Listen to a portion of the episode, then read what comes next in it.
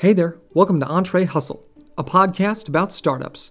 I'm your host, Zach Kanarska, and a few months ago, our head hustler Michael Drew was able to sit down with Max Nissenbaum of Castle, right before the Castle team headed off to Y Combinator.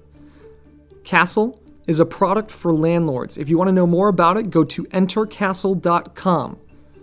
On the episode, Max talks culture, Y Combinator, raising around, and meeting the Oracle of Omaha. Now, if you're not a fan of profanity, Max uses a couple swear words throughout the show, but if it helps, he uses them well. Here we go. Yeah, so uh, my name is Max Nissenbaum, one of the co-founders of Castle, and Castle is basically property management that doesn't suck. Uh, we make it easy to be a landlord by handling all the hard work, so finding tenants, collecting rent, coordinating maintenance, um, and we automate that process not just in software, but with on-the-ground labor for the times when you need to actually go to a property. Castle takes the stress out of being a landlord. I can appreciate that. In fact, it makes me feel a little less intimidated about the idea of being a landlord. Now, if you've ever rented before, you might think that what's good for the landlord isn't good for the renter, and that the two perspectives are at odds. Max disagrees, and he's trying to fix that. If you make life better for the tenants, you make life better for the owners, and vice versa, versa and it's a virtuous cycle, right? Happy tenants cause fewer problems. They'll pay their rent on time. They let you know about uh, maintenance issues, you know, that they might notice. Owners, in most cases, are, you know, people are often interested in investing in real estate because of the idea that look, you're not just putting your money in a CD. You can be creating a home for someone. Um, and you know, we've seen a lot. Of, I think one thing that has been especially exciting for us and makes us so excited about the possibilities in this industry is that we've seen a lot of cases where, like, in the past, an owner was essentially accidentally being kind of a slumlord because their property management was so inept that they simply weren't even able to be kept aware of what was going on in their property. Meanwhile, the tenant is now being extremely combative because they've been treated like shit, right? And what seems like is this massive interpersonal conflict, like actually just a little bit better service as the intermediary layer that says, look, hey, owner, here's what's going on with the tenant. Tenant, hey, here's what's going on with the owner. Like suddenly resolves everything and everyone's happy. Castle is a really interesting product, and Max took an interesting path getting there. It starts with VFA. I'm gonna let Max tell you about it. I have, a, I think, a pretty atypical background for like a startup founder. Mm-hmm. I never did anything related to business or startups all throughout high school and college. Um, I always had kind of a side interest in, in technology, um, but never really made the connection that like that was also a business. Um, I was a total arts kid. I wrote fiction in college, um, wrote a musical, and after college, I ended up doing this program called Venture for America, uh, which is sort of like Teach for America but for startups. Places recent grads at startups in economically developing cities like Detroit uh, I joined VFA. It was the first year VFA existed. They were building the program, you know, one brick ahead of where we were on the bridge, um, and that was, I think, part of what attracted me to VFA was that um, it had none of the bureaucracy and sclerosis that sometimes builds up in larger organizations, especially nonprofits. It was kind of the chance to be a part of something from from the ground up. Um, came to Detroit that first class of VFA fellows. There were just 12 of us here. I worked for Are You a Human, a startup downtown um, that I absolutely loved doing a hugely varied role. I by the time I left, I was basically 30% dev, 30% design, 30% marketing. Mm-hmm. Um, really got to have my hands in kind of all aspects of the business. Um, and then left to start Castle in the uh, summer of last year of, of 2014. Um, but really, in between, what happened there is that my co-founders and I, of course, we, they weren't co-founders at the time; they were just friends. We bought this house that we're sitting in now, this abandoned mansion in New Center that we bought in the 2013 tax mm-hmm. Rehabbed, transformed into a co-working space for other VFA fellows. Total passion project. Like we literally knew nothing about real estate, nothing about rehabbing a house. Just kind of thought, hey, this might be this crazy idea, and seemed like we could kind of figure it out. Um, that, although we didn't know it at the time, was sort of the trigger for all the series of events that ultimately led to Castle. Our involvement in real estate, our getting to know other rental investors, becoming rental investors ourselves, discovering this problem. That was kind of what planted the seed for Castle way down the road, although we had no idea that that's what we were doing at the time. Hmm. I dare say that sounds like serendipity. Our head hustler, Michael Drew, asks Max about luck. I do think luck played a pretty big role, and I think one of my frustrations with startup world in general is that I feel like there is no one acknowledges the enormous role that luck plays, um, both in terms of who succeeds, but even who started something in, in the first place. Um, but you know, it's not a, it's not hundred percent luck. I mean, I think it's it's a mix of both, right? I've I think if you try to set your life up so that you can start a company, it might not work. But if you try to set your life up just so that you can work on interesting things, you can probably do that. And then like maybe one of those interesting things will like turn out to be a company. Um, and that's more or less what happened with us. You know, I mean, VFA, the idea of the program is that you work at another startup and then um, kind of learn how to start a startup yourself that said I went into VFA being like, there's no way I'm ever going to start a startup. Like, I'm just going to check this out. And, like, should be an interesting thing, but totally didn't think that that was going to happen. Hmm. And kind of just followed this winding path that, that led me there, I guess. A lot of entrepreneurs, especially young ones, really want a formula. They want to know what they have to put in in order to get out the success that they see for themselves. Max doesn't provide that here. Max's formula is mostly about chasing the most interesting thing. How does he do that? I think a lot of it is the people you're around, right? I mean, I think it's really easy to, you know, like, look, I'm, as the CEO of Castle, like, I'm the, responsible for telling the story. I'm sort of the public face of the company. I think it's very easy for this narrative to seem like, oh, like, uh, you know, Max and his friends bought this house and fixed it up, and then Max and his friends started this company. But really, I wasn't the driving force in any of those decisions. Rehabbing this house wasn't my idea. It was Tim and Scott's idea, and I joined on. Uh, starting Castle, uh, it was Tim and Scott's idea to start a company, and I was pulled in later. Uh, the actual thing that Castle is, the actual concept of Castle specifically, was Scott's idea.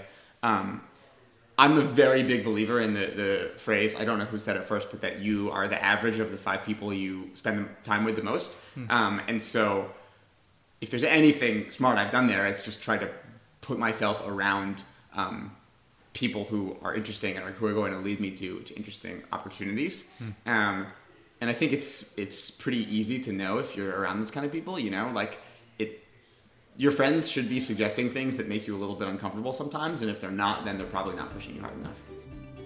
Pause. Let's talk like entrepreneurs for a second. Remember VFA, Venture for America? We've got more of those. YC equals Y Combinator. Y Combinator is a business incubator. A business incubator is a business that helps other businesses get started. Try and keep up.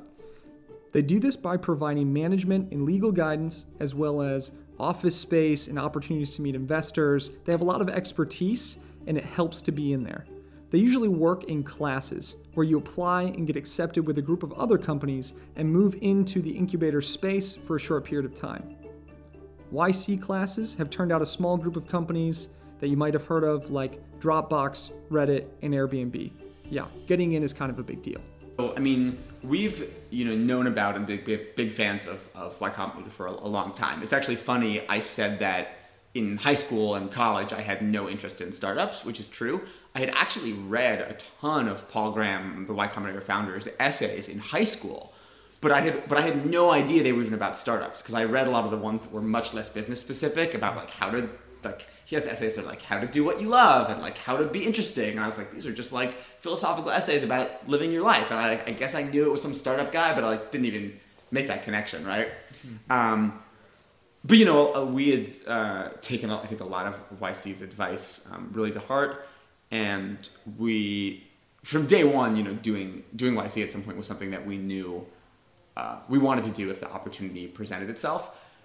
I generally think I think there's a huge glut of accelerators in the world right now. Mm. I think that most people need to think really hard about whether an accelerator is going to be of any value to them um, for the equity they're going to have to give up. I think especially for us, like a lot of what you might normally get from an accelerator, we were able to get from our relationship with Venture for America, right? So if you need basic things like help, like I need a lawyer and I need to incorporate my company, like I need to talk to some other people who've done X before, like a lot of that we got from VFA.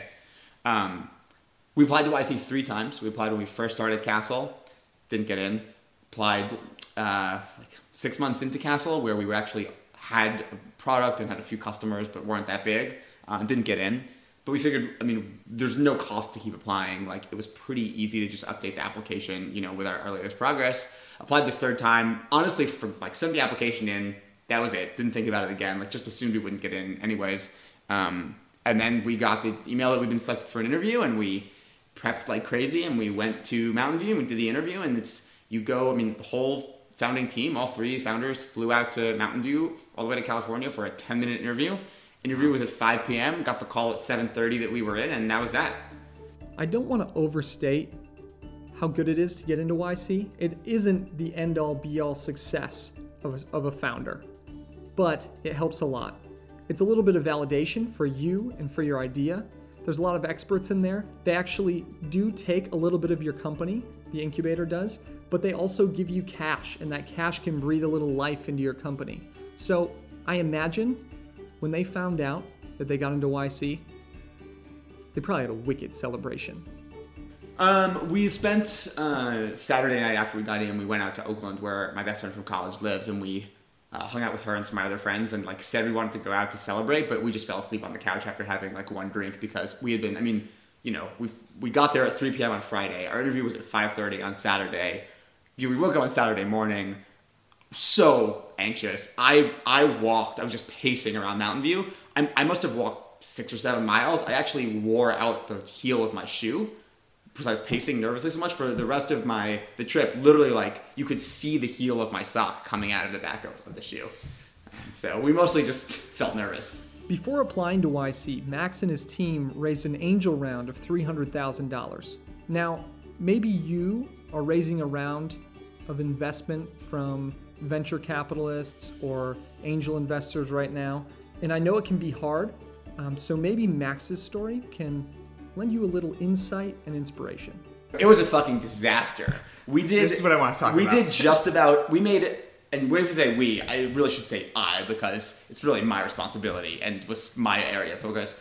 I made almost every possible mistake you could possibly make while ultimately still like successfully raising money. Um, and I actually have a, a really long Medium post that goes into a ton of detail about every little thing we did. If, if your audience is interested, um, that I hope will help other people as they em- embark on that journey. Um, but yeah, we, I mean, we were very lucky that it all ended up being okay in the end, but like we fucked it up big time and just almost totally fell flat on our faces. If you're interested, Max's Medium post is in the show notes, and I know you're interested, you little entrepreneurs. Now, Max, could you please elaborate? Let's go back to the beginning. Yeah. One of our biggest mistakes with Castle was that we just started too early. Like we quit our jobs over the summer. Uh, we worked briefly on, an, on a related idea that didn't quite work out. Ultimately, pivoted into what Castle has become. You know, got our first paying customer the very end of December of 2014. So that was like six months. Um, and I mean, it's tough because you know what I would recommend to anyone is like save up enough money that you can work for a few months without taking a salary. Like, don't go full time until you absolutely have to, and um, you know, get a little bit of traction before going out there. All the mistakes you make, the way you build your model, the way you start. Are you going to have a distributed work team? Is everyone going to work remotely? Are you going to be based in Detroit or Silicon Valley? All these factors build up your culture, how people work together. Max is extremely conscious of the culture that he and his team are building. And he talks about the culture that's been built from the beginning on the Castle team. You know, everyone has, every startup says they really care about culture, and a lot of times that means like we go out for beers once a week and we have a ping pong table. Um, and I think we have tried to go really hard in the opposite direction, where like culture is about how you work, it's about how decisions are made in the organization, um, and you you can be as conscious about it as you want, but a lot of it is not within your control. Um, I think it's it's within your control in the sense that like the way you and your co-founders and then everyone else on the team acts is what's going to create the culture but it's not as simple as like deciding the culture is going to be this and then it is and watch watching other members of the team sort of reflect my own flaws and insecurities back at me and i think the other founders would say the same thing like unintentionally has been a super bizarre experience and just really made you realize like oh like culture is sort of this like bubbling soup that kind of evolves on its own, and like we're gonna throw as much ingredients in there as we can, um, but it's not entirely uh, within our control. Okay, culture, soup. I made the connection. So, what does the castle soup look like? There is a certain just kind of unique culture that is going to naturally exist with Castle because like we built our own co-working space and like just the fact that we work out of this restored mansion and not an office like is a huge culture thing like right there right? Mm-hmm. um, you know and i think especially given the fact that like that would be cool for any company but look like we're in the real estate world like our customers are rental investors just like us like i think that really like some it's it's a way we stay close to our customers. It's like look like we all work out of a rental property just like the one you might own. And i have this fantasy of when we're a thousand person company instead of getting a big office we're just going to buy a subdivision and every team will just work in a mansion that we build, and it'll just be like we're working out of a bunch of houses, just kind of like in the old days. Who knows if we'll ever do that or not? Max mentioned that everyone thinks they have culture. Everyone has the employee handbook and the ping pong table, and maybe to them that's culture. But culture is really how you respond to adversity. How your team comes together when you're running out of money and you desperately need funding, or when things are crashing, your your model is crashing and you desperately need a pivot and you need to come together with your team and make a decision. How are you making those decisions? How are you coming together and supporting each other during that time? Our head hustler Michael Drew asks Max about feeling like everything's crashing in around you. I have that feeling every day, uh, and I don't think it will ever go away. Um, but yeah, I mean, I think the, the, the, the kind of canonical story here is so when we first started Castle, as I kind of briefly alluded to, we were working on a slightly different idea. Our original idea was just to create software for landlords because we're all software guys. We didn't want to actually be in the business of like dispatching repair people to houses, like scaling up this labor force. Like that sounded like a huge pain. Like let's just make an app that landlords can use on their own. Uh, we pretty quickly discovered that that wasn't going to solve the real problem, and it's what ultimately customer feedback led us to pivot into our current model, which while we're still in the very early days, has been far more successful and we're, seeing some really exciting traction. There was a period, it was about three months into Cast, starting Castle. It was still just the three of us, the co founders. Um, our house, we were living here, but it was totally unfinished. So we were actually working out of Grand Circus downtown. Um, uh, Brad and Damien at Grand Circus at the time were incredibly supportive. Uh, we didn't have any money, so they let us work there for free in exchange for us helping out with Grand Circus events and, and classes. Um, and we're just at this point where uh, we knew the idea for Castle wasn't working. Like we all kind of sensed it, but we didn't know what was next. We were all really floundering, um, and and just nothing was going right. And then to top it all off, that morning actual human feces just started erupting from a pipe in the basement of our house. So like literally our company was in shit and then our own shit was actually coming out of the pipes of our house like into our space. And we were just sitting uh, in the this conference room in Grand Circus and and it was just like that was the last job. we were just like what are we going to do? Um, but what do you do like I'm a big fan of the phrase the only way out is through. Like there's no, there's no way out, you just got to keep moving forward. So we cleaned up the poop and we fixed the pipe. And I don't know, a couple weeks later, we kind of came to terms with the fact that our idea for Castle wasn't working. We tried something else, and you just, I don't know, you kind of go ahead. I mean, um, as you begin thinking about your entrepreneurial journey, one thing that you absolutely need to be aware of is that catastrophe is going to strike. Tough times are going to come. It is death and taxes for entrepreneurs. You will fall on hard times. But the people you have around you can make all the difference.